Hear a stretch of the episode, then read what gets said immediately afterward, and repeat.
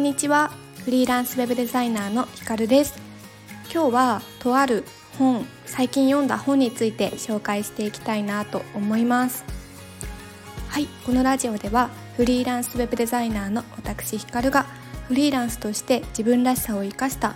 理想の働き方や生き方を追求する中で感じたこと日々の気づきをシェアしているラジオです。はい今日はえーとこの間読んだ本を紹介したいんですけれども、まあ、ちょっと早速タイトルから、えーと言っていきたいんですが今日紹介させていただきたい本は川原拓さんという方が書いた「Be Yourself 自分らしく輝いて人生を変える教科書」という本です。はい皆さん川原拓さんってお名前聞いたことある方も聞いたことない方もいらっしゃると思うんですけれどもすっごい分かりやすく言うと,、えーと、あのお片付けコンサルタントその世界で一番有名影響力のあるあの日本人っていうふうに言われているこんまりさんの旦那さんが川原拓さんです。でその方の書いた「Be Yourself」という本を今日は紹介をしていきますでまずちょっと私が川原さんのこの本をすごい楽しみにしていたんですけどなんで川原さんのことをまず知ったかっていうと私あの別の音声メディアの Voicy っていうアプリをすっごく愛用していてその Voicy の中で川原さんが番組をされているんですね。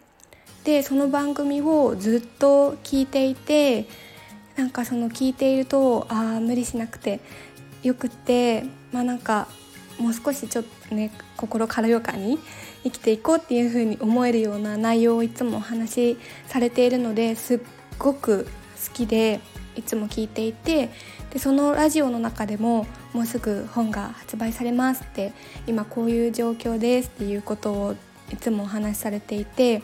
ずっとワクワク早く読みたいなっていうふうにワクワクしていてようやく2日ですかねに発売されて即 Amazon で注文して読みましたぜひあの皆さんにも読んでいただきたいんですけれども今日はその読んだ、まあ、私なりの感想をお伝え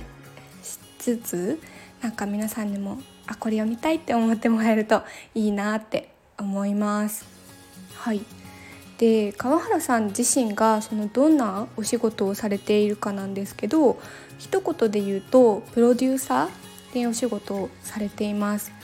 でメインなのかわからないんですけどそのこんまりさんのプロデュースっていうことを、まあ、旦那さんとしてもずっとされてきた方なんですよね。そうで本の中でまあ、どんなことが伝えられているかっていうと一言で言うとその輝ける場所自分らしく輝ける場所を自分で見つけようっていうことをあの本の中ではずっと伝えてくださっています。そうでなんかこう今までって誰かの期待に一生懸命応えようとして無理をしてしまったりとか、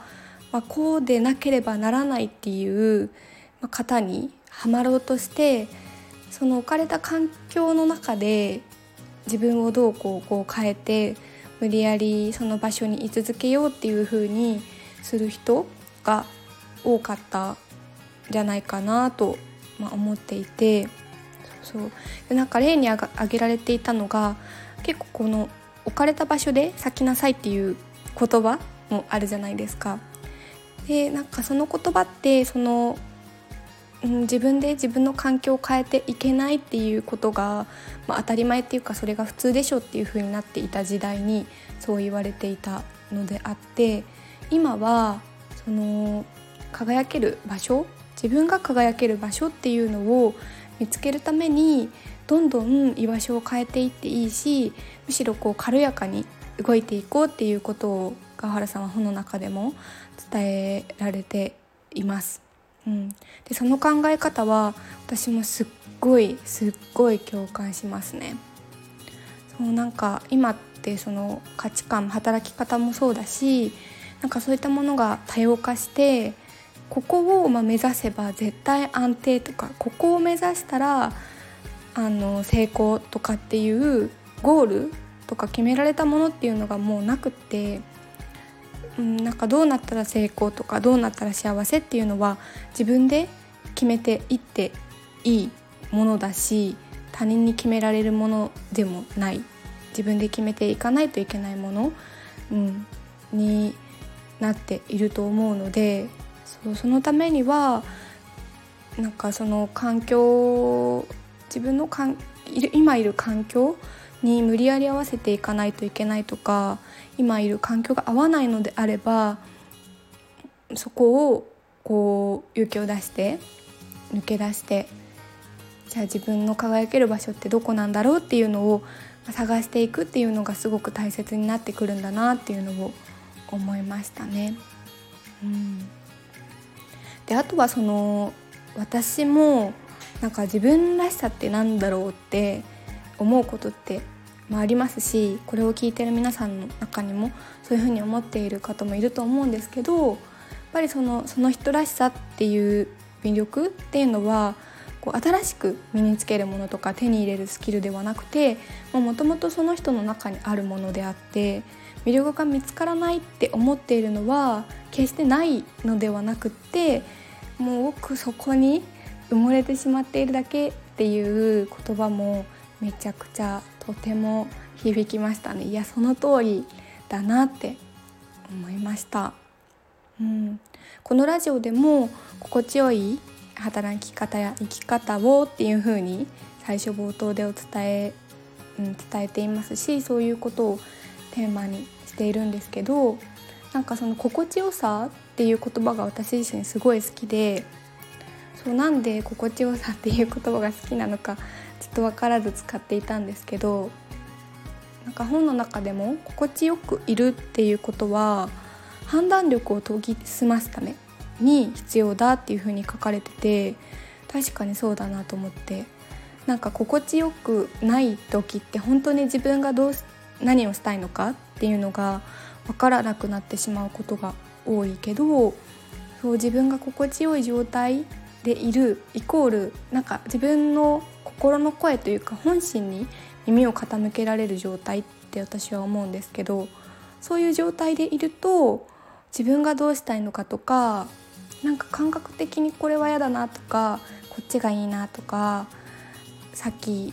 言ったようなこうでなければならないっていうことを取り払って自分がどうしたいのかっていうところに耳を、澄ますことができて判断力も研ぎ澄まされるのかなっていうふうにはい思いました。ですね。あそうです。あとはこれ最後になるんですけど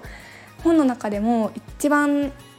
おこれ私の今の私にすごい大切って思ったことがあって付箋も貼ったんですけど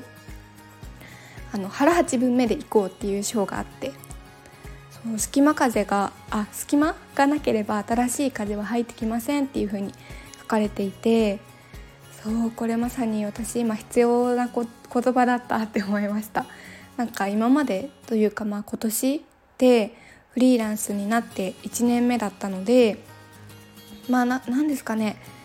もう年がら年中ずっと腹1215分目ぐらいでお仕事してたんですよね。振り返るとそうだったなと思って。まあそれは今の自分に必要なことだったなと思うんですけどそうやっぱり何かを手放さないとというかあの、新しいものを入れるスペースがないと新しいものって入ってこないしなんかこうチャンスが来た時に余白がないと私やりますってすぐに飛びつくことって難しいんですよね。なんか今忙しいしどうしようどうしようみたいな 感じになってる間に多分チャンスって過ぎてっちゃうなと思うのでそうまさに私の来年の、ん、もっと？何て言うんですかねこれ。あの掲げておくべきことだなと思うんですけど腹8分目でいこうっていうのをあの裏裏テーマに過ごしていてそれは決してサボるとか楽をするとかっていう意味ではなくて自分が自分らしくいるため心地よく心心地よくいるためですね、うん、余白を作って新しい風を取り込むことができるようにするためにあの心の余白を作っておきたいなとお腹いっぱいにならずに常にいる状態を作っておきたいなと思います。はい。こんな感じです。皆さん本読みたくなりましたかね？ちょっとこれぜひ読んでもらいたくてこのラジオを聴いてる方に。読んでもらいたくて紹介したんですけどちょっと不安です。もしあのー、興味があるっていう方は Voicy の川原さんの音声だけでも聞いてほしいです。最新の音声だけでも聞いてほしい。めちゃくちゃいいのであの聞いてください。はい。では今日はこんな感じで以上にしたいなと思います。ではまた次のラジオでお会いしましょう。さようなら。